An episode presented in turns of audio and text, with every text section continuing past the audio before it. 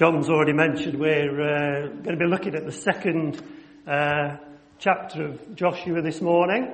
Um, and uh, just for the benefit of those who weren't here last week, I, I'm just going to put the very first slide that Jonathan started off with last week, just so you have a very brief over, overview of, um, of what it is we're looking at, uh, or, or the, just the, the start of Joshua there.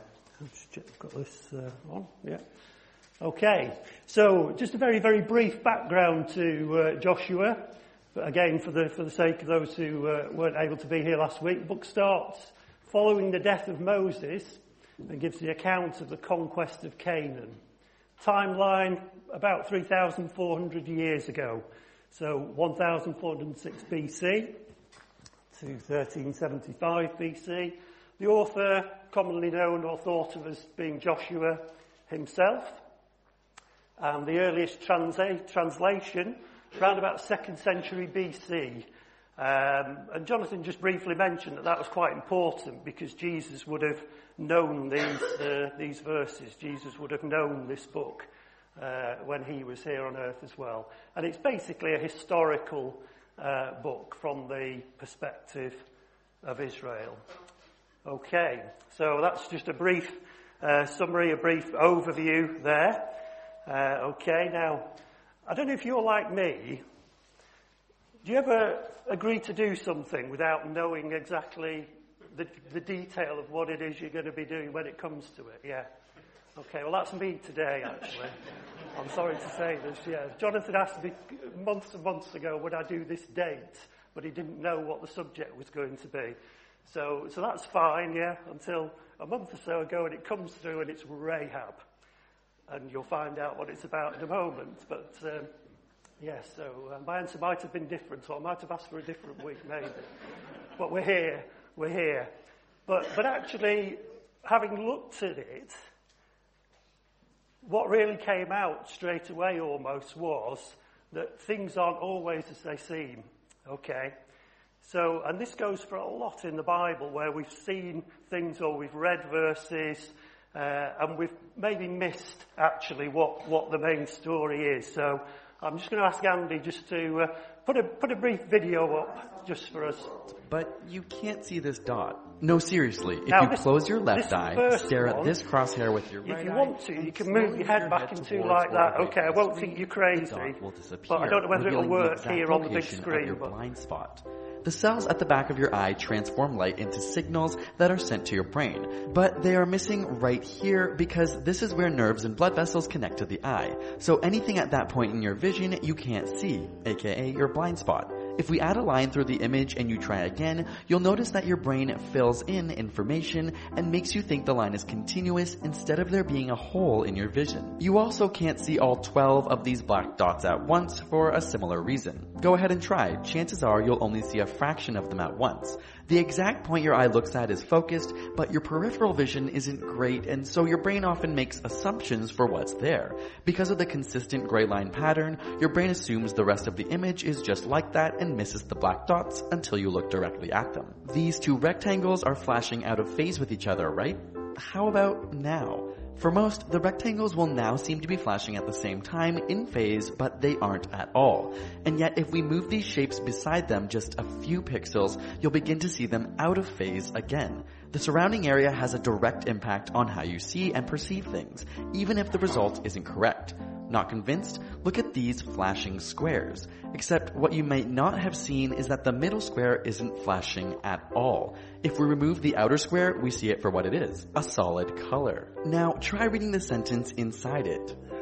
Did you catch the extra word? Your brain doesn't always notice mistakes like these because it doesn't affect your comprehension of the sentence and your brain would prefer to act quickly rather than to be perfectly accurate. Try staring at the middle dot in this illusion. When the picture isn't moving, the colors are clearly changing quickly, yet when the image starts rotating, the color change either seems non-existent or much slower. Our eyes and brain have evolved to see, but our vision makes assumptions based on learning, memory, and expectation, and all of these illusions take advantage of this adaptation. It's an advantage to have rapid information processing, so instead of taking in every bit of detail to be 100% accurate, which would cause a brain overload, your brain makes assumptions. This faster perception allows for faster reflexes and faster conscious and unconscious decisions, an integral aspect of human nature. Much like this halo, if you stare at the center dot for long enough, the brain will simply make it disappear. It makes an assumption that the information is unchanging or unimportant, and as a result, you can't see it. Love tricking your brain with illusions? We've put together a playlist of our favorite ones that you can watch by clicking the screen. Okay. Don't forget to subscribe for more weeks. Good. Did you all get a few, a few of those at least? Yes, yeah, okay. But just an example that when we often look at things, we actually don't see all of it, uh, and we can certainly miss quite a lot of it and what's going on. And that's certainly the case uh, with the story of Rahab. Um, I'm not sure about you, but when I think of the book of uh, Joshua, my mind sort of automatically moves ahead to the army. You, you think often of the army walking around the city for seven days, blowing trumpets and and uh, and, and uh, shouting, and the walls come tumbling down. And quite often, a lot of the, the, the, the, chapters that come before are almost a bit of a precursor to the big event, to the main event of the the walls coming tumbling down. So when we look at the story, for example, of Rahab and the spies, it's very easy to just skip through and summarize it as something like, uh, right, okay, they're about to go. Joshua sends a couple of blokes out on a bit of a spying mission there, and to look at Jericho in particular. There's not actually much spying goes on uh, when we read the verses. You'll see in a second there. Um, uh, but somehow they end up hidden on Rahab's roof. She covers them up uh, at the door. They haven't seen the king's men, uh, and, and the king's men get sent off on a wild goose chase. Rahab helps them to escape, and the spies return to Joshua and say, "No problems, the land's ours." Okay, so we're going to read the verses. If you, uh, if uh, Andy's going to put the verses up, you can turn in the, if you've got one of the church Bibles, to uh, page 206. Uh, we're going to read uh, Joshua chapter 2 and then just a couple of verses from chapter 6. Okay. So it says, Then Joshua, son of Nun, secretly sent two spies from Shittim to, to go over, he said, go over and look at the land, he said, especially Jericho. So they went and entered the house of a prostitute named Rahab and stayed there. The king of Jericho was told, look, some of the Israelites, some of the Israelites have come here tonight to spy out the land. So the king of Jericho sent this message to Rahab. Bring out the men who came to you and entered your house because they have come to spy out the whole land. But the woman had taken the two men and hidden them. She said, yes, the men came to me, but I did not know where they had come from. At dusk, when it was time to close the city gate, they left. I don't know which way they went. Go after them quickly. You may catch up with them. But she had taken them up to the roof and hidden them under stalks of flax that she had laid out on the roof. So the men set out in pursuit of the spies on the road that leads to the fords of the Jordan. And as soon as the pursuers had gone out, the gate was shut. Before the spies lay down for the night, she went up on the roof and said to them, I know that the Lord has given this land to you and that a great fear of you has fallen on us. so that all who live in this country are melting in fear because of you. We have heard how the Lord dried up the water of the Red Sea.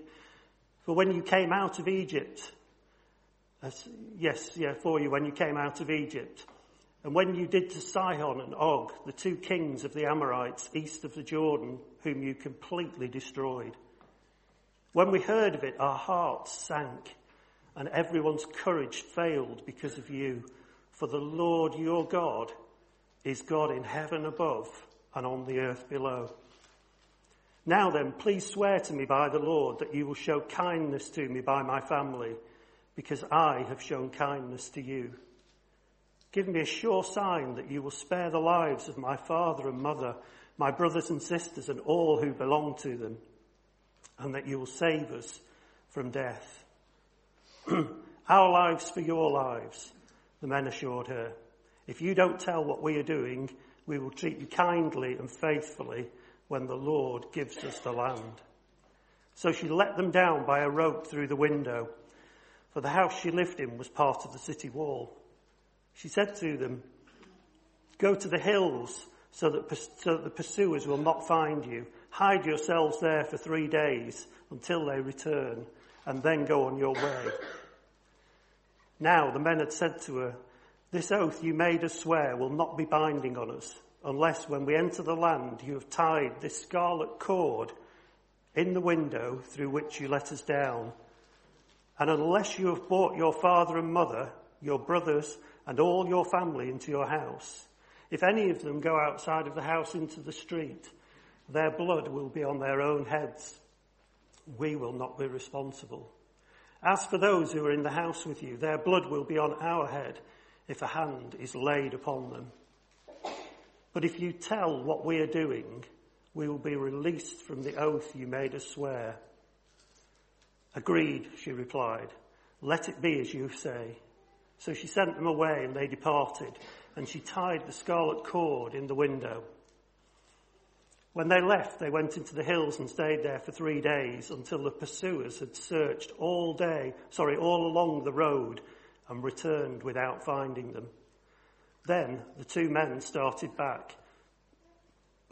They went down out of the hills, forded the river, and came to Joshua, son of Nun and told him everything that had happened to them. They said to Joshua, the Lord has surely given the whole land into our hands. All the people are melting in fear because of us. And just a few verses from chapter 6 verses uh, 22 to 25. So this is after the uh, after the attack. Uh, uh, Joshua said to the two men who had spied out the land, Go into the prostitute's house and bring her out and all who belong to her in accordance with your oath to her.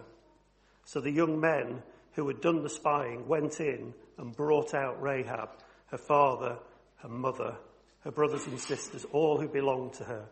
They brought out her entire family and put them in a place uh, outside the camp of Israel. They had, then they burned the whole city and everything in it but they put the silver and gold and the articles of bronze and iron into the treasury of the Lord's house. But Joshua spared Rahab the prostitute with her family and all who belonged to her because she hid the men of Joshua, sorry, because she hid the men Joshua had sent as spies to Jericho. And she lives among the Israelites to this day. Amen.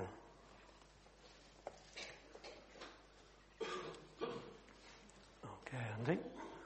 Just, uh, just press on a few here. Um, one second. So say it's very easy often to skip over um, the, uh, the, the detail of the story here. So we're going to start off just by uh, looking quickly at uh, Jericho. Um, what was Jericho like at this time? Okay. Jericho was basically a godless place. Jericho was a godless place. It was a place where pretty much anything goes. Uh, and in particular, we see it's a place where there was a lot of worshipping of false gods, um, and even down to the extent of child sacrifice uh, in some of the stuff that uh, was going on there. So it wasn't really a great place there. Just one question that we need to ask really right from the outset is, why, given that the book of Joshua is primarily about the people of Israel, the children of Israel taking over the land there, so it's all about conquering the land, etc. Why is the, um, right, right at the outset uh, of, of, the, uh, of the book is this story of Rahab there, right at the beginning. Not only there, but it takes a full chapter uh, right at the beginning of Joshua. Um,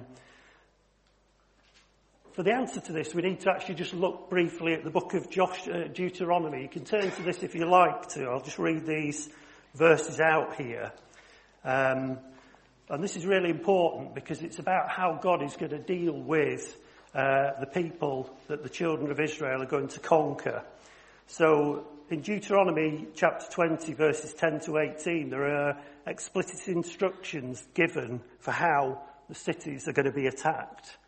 Uh, it says this, uh, it says, when you march up to attack a city, make its people an offer of peace. If they accept and open their gates, all the people in it shall be subject to forced labour and shall work for you. If they refuse to make peace and they engage you in battle, lay siege to that city. When the Lord your God uh, delivers it into your hand, put to the sword all the men in it. As for the women and children, the livestock and everything else in the city, uh, you may take these as plunder and you may use, uh, sorry, and you may use the plunder the Lord your God gives to you for your enemies. This is how you are to treat all the cities that are a distance from you and not belong to the nations nearby. However, and these verses are specifically talking about places like Jericho, says, however, the cities of the nations the Lord has, uh, Lord your God is giving you as an inheritance do not leave anything alive in it that breathes. Completely destroy them. The Hittites, Amorites, Canaanites, Perizzites, Hivites and Jebusites, as the Lord your God has commanded you. Otherwise, they will teach you to follow all of the detestable things that they do in worshipping their gods, and you will sin against the Lord your God. So the word to God's people going to Jericho was actually, do not leave anything alive that breathes. Okay, and that's just important as we look at the, uh, the story of, of Rahab. So, so the context for the uh, imminent attack of, on Jericho is that nobody uh, is to, uh, nobody is to be spared because the things that they do are detestable uh, to God in worship. and why is that? Well, it's because God is a holy God. God is a holy God and he cannot look upon sin. And guess what? 3,400 years on, God still can't look upon sin. Okay, he can't look upon st- sin.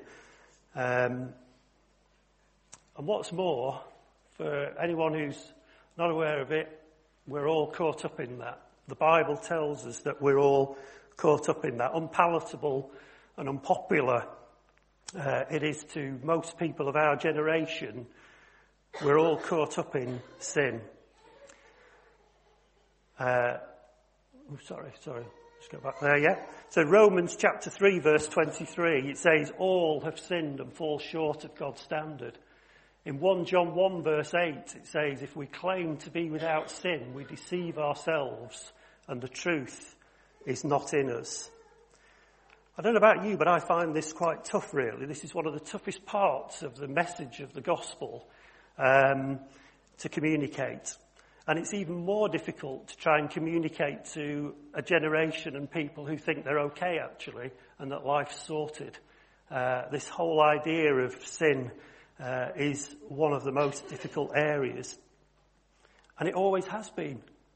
You only have to look at the Gospels and Jesus' words in the Gospels uh, as he has these routine discourses with the religious leaders of the day to see uh, how difficult it was to communicate the fact that these guys were, were sinful, religious though they might have been. Uh, and it always is going to be. I found this article or somebody showed me this article here uh, from the Telegraph just over a week ago. This is. Um, don't, don't, need to read it all there, but basically it's of, a, it's, a, it's of a school, a Church of England school. This is a Church of England school, um, where the headmaster has reluctantly, by the looks of it, had to ban uh, a Christian organisation from going in called Cross Teach uh, there because they've been instructing children about sin uh, at assemblies. Um, and this is the country we live in now, where in the Church of England school. You can't actually talk about sin uh, and, and what, what might happen at all. And it's the basis, it's the basis of the gospel message there, and it's one that really, without um, without uh, starting off at that point, you know, where do you go with the gospel then if people don't think they need saving? There's nothing to be saved from. Okay, so that's that's our generation right here, right now, uh, that we live in. But back to the story of uh, Rahab. Uh, so against the backdrop that she's a resident now in a city uh, that will soon be under attack from an army that has been instructed to leave no survivors. That's Rahab's position. Okay, so who is Rahab? Who is Rahab? Um, well, there's no getting around the fact actually that uh, from in verse 2 and then repeated uh, throughout the, the verses there, Rahab is a, a prostitute. She's known to be a prostitute. But as with all parts of the Bible, we just need to step back a second and just have a look at the, uh, and understand the, you know, her position in the context of the prevailing culture. There's no mention at this point at all of Rahab being married, so we have to assume that she's, uh, she's single uh, at this time. And for a woman in Rahab's position in a city like Jericho, uh, there were very, very few options as to how you survived, how you could earn a living there. And the most common there were either be a slave or a prostitute. So those are really the two options that were open to her. The other thing to say about that is as well is bearing in mind the culture of Jericho at that time actually what Rahab was doing was, was actually nothing abnormal. Yeah, she was part of a culture where that kind of thing, where anything goes, was actually accepted. So again, we just have to uh, bear those things in mind before we sort of put a stamp of whatever we want to on Rahab, of where she lived, the culture, and the fact that what she did was almost a normal part of society.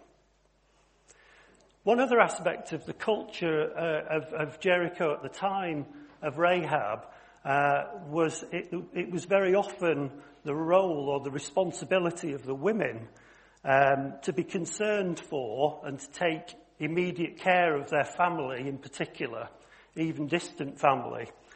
No change there then, I see a few people thinking, yeah? Yeah, but yeah, it was the responsibility of the women often to take care of the family. And there's real good evidence actually that Rahab took this responsibility really seriously. The flax on the roof that's mentioned in the story there and the crimson cord are both actual signs that Rahab, uh, Rahab had another occupation, if you like, which was making clothes for her family from this flax and making the cord uh, and probably actually made extra with the amount she had to hide these people to sell just to be able to scratch a, a living there. So Rahab actually took these caring responsibilities uh, really quite well. And it's certainly not a story for today at all, but one you can look on. But if you read on and you read uh, in the very beginning of Matthew, you actually find Rahab listed as a, as a descendant of Jesus. So Rahab uh, was listed as a descendant of Boaz, uh, ultimately down to King David, ultimately down to Jesus. So you can take a look at that if you like in Matthew. Okay, so the burning question is, what on earth were the two Israelite spies doing in Rahab's house?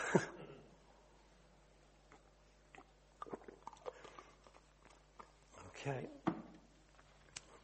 It's the obvious question that uh, comes out there, I guess. So answers on a postcard later to, uh, yeah. Um, we don't know for sure, actually. So you can't jump to conclusions here in any way. Because actually, it was very, very common for someone in Rahab's position to actually open up her home as an inn. So the house of a prostitute would, would routinely be uh, used uh, as an inn as well. So visitors to the city could quite easily be directed to the house of Rahab uh, if they were looking for somewhere to, to stay, and particularly if they were wanting to be a little bit discreet as well, maybe. Um, and this is really supported by the words that we read in the, uh, in the verses there, that the king's men came to Rahab's house. And the probability is that the reason the king's men of all the rest of the city came to Rahab's house was because they would know it was used as an inn uh, where visitors might, uh, might actually stay. Um, might get a bit more than they bargained for, but that's my, where, where they might stay. And in the case of the two spies, they certainly got more than they bargained for. So, after hiding them on the, uh, after hiding them on the roof there, uh, and being selective in the truth, shall we say, uh, in terms of sending the king's men off on this wild goose chase, uh, Rahab wastes no time in actually getting down to life and death business with the spies. If we look at, uh, just have a quick look again at verses um, uh, 8 to 11 there, verses 8 to 11. Uh, says this, before the spies lay down for the night, she went up on the roof and said to them, I know that the Lord has given you this land to you and to, sorry, I know this, the Lord, that the Lord has given this land to you and that a great fear of you has fallen on us so that all who live in this country are melting with fear because of you. We have heard how the Lord dried up the water of the Red Sea. Um, so they'd heard how, how God had actually done things, amazing things like drying up the, uh, the, the water on the Red Sea, uh, and how they'd they'd had these stories, somehow these stories of what God had been doing, these great things that God uh, had been doing, um, had somehow made it into this city that, that we're, we're told is detestable, had nothing and knew nothing of God, didn't want anything to do with God. Uh, and yet these stories had come in. I was really intrigued by that um, as, to, as to why that might happen uh, there. And it caused this great unrest it says people were melting in fear, hearts were sinking and courage failing. So we actually know from this that the people of Jericho did know about God. They knew about great things that God had done. But sadly, whilst they knew about it and they'd heard it, they'd actually failed to acknowledge it They'd actually failed to acknowledge God and to seek his mercy. All except one, that is, of course, who was Rahab. So here we have Rahab who was probably described, you would say, as the lowest of the low, living in a dark and an evil and godless place. And yet even there she heard and acknowledged God for who he was. She, she acknowledges God as the Lord of the heavens and the earth. In that situation, Rahab recognized the hopeless situation that she and her family, uh, and indeed everybody around her was in. And yet she responded by seeking mercy from the only source of mercy that was available. So, Having secured the agreement with the spies that she and her family would be saved, Rahab then lets the spies escape from her window. But before they disappear, the spies instruct Rahab to tie some scarlet cord to her window and emphasize that she and her family uh, must stay in the house so that when the invasion takes place, all those in the house will be saved. Okay, question. Can anyone think of a parallel to that? Anybody? Sorry? Passover. Yep, the Passover. Yep. Yep, the Passover. It's, there's a clear parallel here with the Passover where the Israelites were instructed to uh, paint the lamb's blood above the doors so that the firstborn would be saved. When God passed over uh, the nation of Israel there, there's this clear parallel uh, there. Okay. So, towards the be- beginning of uh, when I started to speak a while ago, uh, I asked a question, which was given that the book of Joshua is primarily about God's people taking uh, possession of the promised land by force. Why does this detailed story of the encounter of Rahab and the spies appear and take up a full chapter right at the beginning of the book? And this is the reason. This is actually the reason for it. Because those words before were talking about total annihilation. These people were detestable. There was nothing good about them. So the, the people and the instructions before were get rid, no survivors, no survivors there. And yet here, we see something different going on. And the reason for that is that God is ultimately a God of love. God is ultimately a God of mercy. God is ultimately a God of grace. And Rahab acknowledged God and sought mercy and responded. And the reason Rahab is right at the beginning of the book of Joshua is to demonstrate right from the outset that God, God's grace really uh, knows no bounds. Yeah? That anybody in any situation can accept this amazing grace. We were singing about it before. This is amazing grace. Well, this is amazing grace. Yeah? How God enables a woman like Rahab in the place where she was to find grace. And of course, the, uh, sorry, the, uh, the crimson cord in the window uh, and the blood above the door of the Passover as a clear parallel for us today, isn't there? Whereby the Bible says that all who acknowledge their hopeless situation and confess their sinfulness and receive the forgiveness and new life in Christ are covered and protected and saved by the blood of Christ.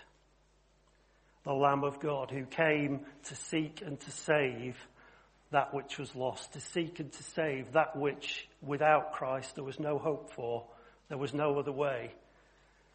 But with Christ, there's amazing grace available. I suppose because we're here in a church environment, it's really easy for me to assume uh, that everybody here today has come to a position of personally accepting Christ uh, as a Saviour and Lord. But if you haven't, I just put that challenge out to you before. If, this is, if any of this is new to you today, uh, if you haven't heard of the amazing grace of Christ, to pause for a minute and just to accept Him as Saviour and Lord today. So just pause for a moment and just ask yourself the question, am I absolutely certain that I'm protected by the blood of Christ?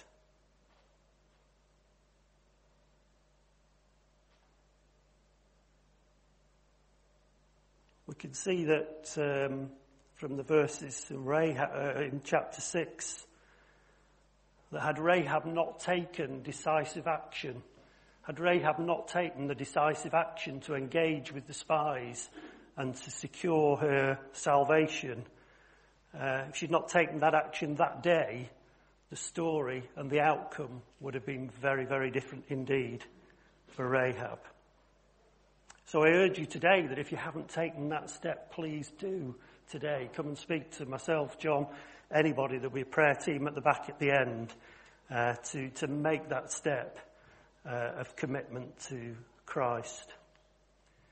In the New Testament, in 2 Corinthians 6, verses 1 and 2, says this Now is the time of God's favour. Now is the day of salvation. You know, for Rahab and the children of Israel at the Passover, they knew that something was going to happen pretty imminently, actually. We don't know that. We don't know when the time is. We know it's going to happen when Christ comes again, but we don't know the time. But the Bible says you don't need to know. Now is the time of God's favour. Now, today is the day of salvation. So please don't let that pass by. So as we draw really towards uh, towards a close, for us as a church, just to switch to us as a church now, there are actually lots of lessons we can take from this account, but I just want to highlight uh, a few. And I want to do it just briefly against the backdrop of our vision, the vision that we're, we're talking and we're, we're praying through right now at the moment, um, to go out into the community and to recreate community and to fulfill that Matthew 28 mission that we've been given to go and make disciples uh, of all nations, but in particular of our community right here. I just put this up not to read and we're not going to look at it now, uh, but that's the mission, that's, that's part of the vision that we're talking to. Okay. And as we do that, I just want to I say highlight a few points that come out of the story of Rahab that are really relevant for us today. Okay. Firstly, nobody, but nobody is beyond the reach of Jesus. Not Rahab, not the outcast that Jesus spoke to, not the person selling drugs to kids and young people in Lymm High School, not the whoever you want to fill in the dots who you think is someone who's really, really awful and is beyond redemption. Okay? Nobody is beyond the reach of Jesus. Last week when Jonathan was talking to us, the theme right throughout the whole of chapter one is be strong and courageous. Be strong and courageous to go into all places, even the dark and the desolate places. But to do that, we need to be strong and courageous and be filled with the Spirit of God. Oh, sorry. Gone on. And then we need to share what God has done and is doing. You know, the, the, the, the Rahab, Rahab wouldn't have known anything about God had somebody somehow, we don't know how, who or what, but had somebody not shared these stories of the great things that God had done, Rahab would not have known that, yeah? So we have to share these stories, share the story uh, of, of what God has done in our lives and in our communities. It's about faith and works, isn't it? Faith and works we need to be praying for and seeking after God to keep doing greater things in our lives and greater things in our communities. What an amazing thing that is, eh? To seek after God, to be keep doing, keep doing great things uh, in our lives and in our communities, such that, like Rahab, the people of Lymm District will be saying, "We've heard, we've heard about this great God." I don't know about you, but I certainly know that I and, and many others in the church at the moment are, are sensing a movement of the Spirit of God and a calling to prayer for revival and a calling to prayer for God to be moving and doing things. And also a sense that the time for that is now, actually. The time for it is now for God to be doing these things. So in addition to our vision, uh, we've been uh, involved in other things. Uh, sorry, keep flicking forward there. Yeah, uh, so in addition to the vision, we engaged with the ROC conversation, didn't we? And uh, as I've certainly been mentioning at church meetings recently, we're, we're sort of quite down the track now in terms of uh, the, the, this sanctuary hub project right in the heart of the village there, of the churches of Lymm and the people of Lymm being able to use that building there for God's purposes, and other things that have come out of the ROC conversation. And individuals I know that individuals are stepping out and getting involved in external groups and clubs. Some people are even forming them. I know there are people in the church here who are forming uh, external groups and clubs and joining them so that we can get out there into the community to bring this good news of Christ. So I conclude with a simple, yet I guess profound challenge really is to whether or not, or to ask yourself, do I want to be a part of this? Do I want to be a part of this? Do I want to be a part of this new thing? When we were away at the weekend, the theme there was about God doing a new thing. Do I want to be part of God doing a new thing here in our community? Because He's able. Oh, sorry, God isn't looking for the able because he is able. He's looking for the available. And he's looking for people who are available and prepared for the Spirit of God to fan into flame. We sing a song, don't we? Spirit of God, fan into flame, a passion uh, for your name, a passion to serve and to reach out for the lost in our community. I'll just finish by putting this up here. Those that you, of you that were here a number of weeks ago when Chris was talking about love, Corinthians, 1 Corinthians 13, he was talking about love. And he brought the top centre image up actually on the screen and I went and found a few others and we shared about them that evening, uh, the same evening in the evening uh, coffee, cake and chat. And my mind just came back to these images here of how God can blow us as seeds into these dry and desolate places. Yeah? And make something beautiful. Make something beautiful that stands out, that people will see as something beautiful. And then I thought those seeds then, that they, the more seeds will then blow into other dry and desolate places. New seeds. People who who hear the good news and accept Christ and seek to share that good news. And so it goes on. This multiplication of seeds blown by the Spirit into dry and desolate places. And you see there that there's something in common, isn't there, with all of the pictures? Does anyone see what's in common?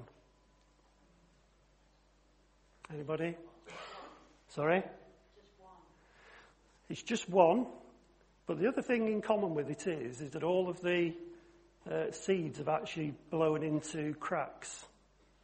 They've blown into um, places that are broken, actually, the broken areas of the surface there. And that's where things might get messy. That's where things might get difficult. Because for seeds to take place, it might be in the broken, desolate areas there. So I leave that with you. I leave that with you and ask God to uh, to bless that. I'm just going to ask the worship group to uh, come back up. Um, and Andy, if you can put the words to the to the song that we're going to finish with now up on the uh, up on the screen. I'm going to sing. Uh, oh, sorry, not not that one. Is it o- Oceans? Yeah. Yeah? Okay. We're going to sing this song here now, and this is, uh, I want you to look at the words of this almost as a prayer, actually. Yeah? This is about us being called out into waters, and all about our faith, and about the Holy Spirit uh, uh, working with us. So as we sing this, really take note of the words in this and about what, what you've been hearing this morning. Amen.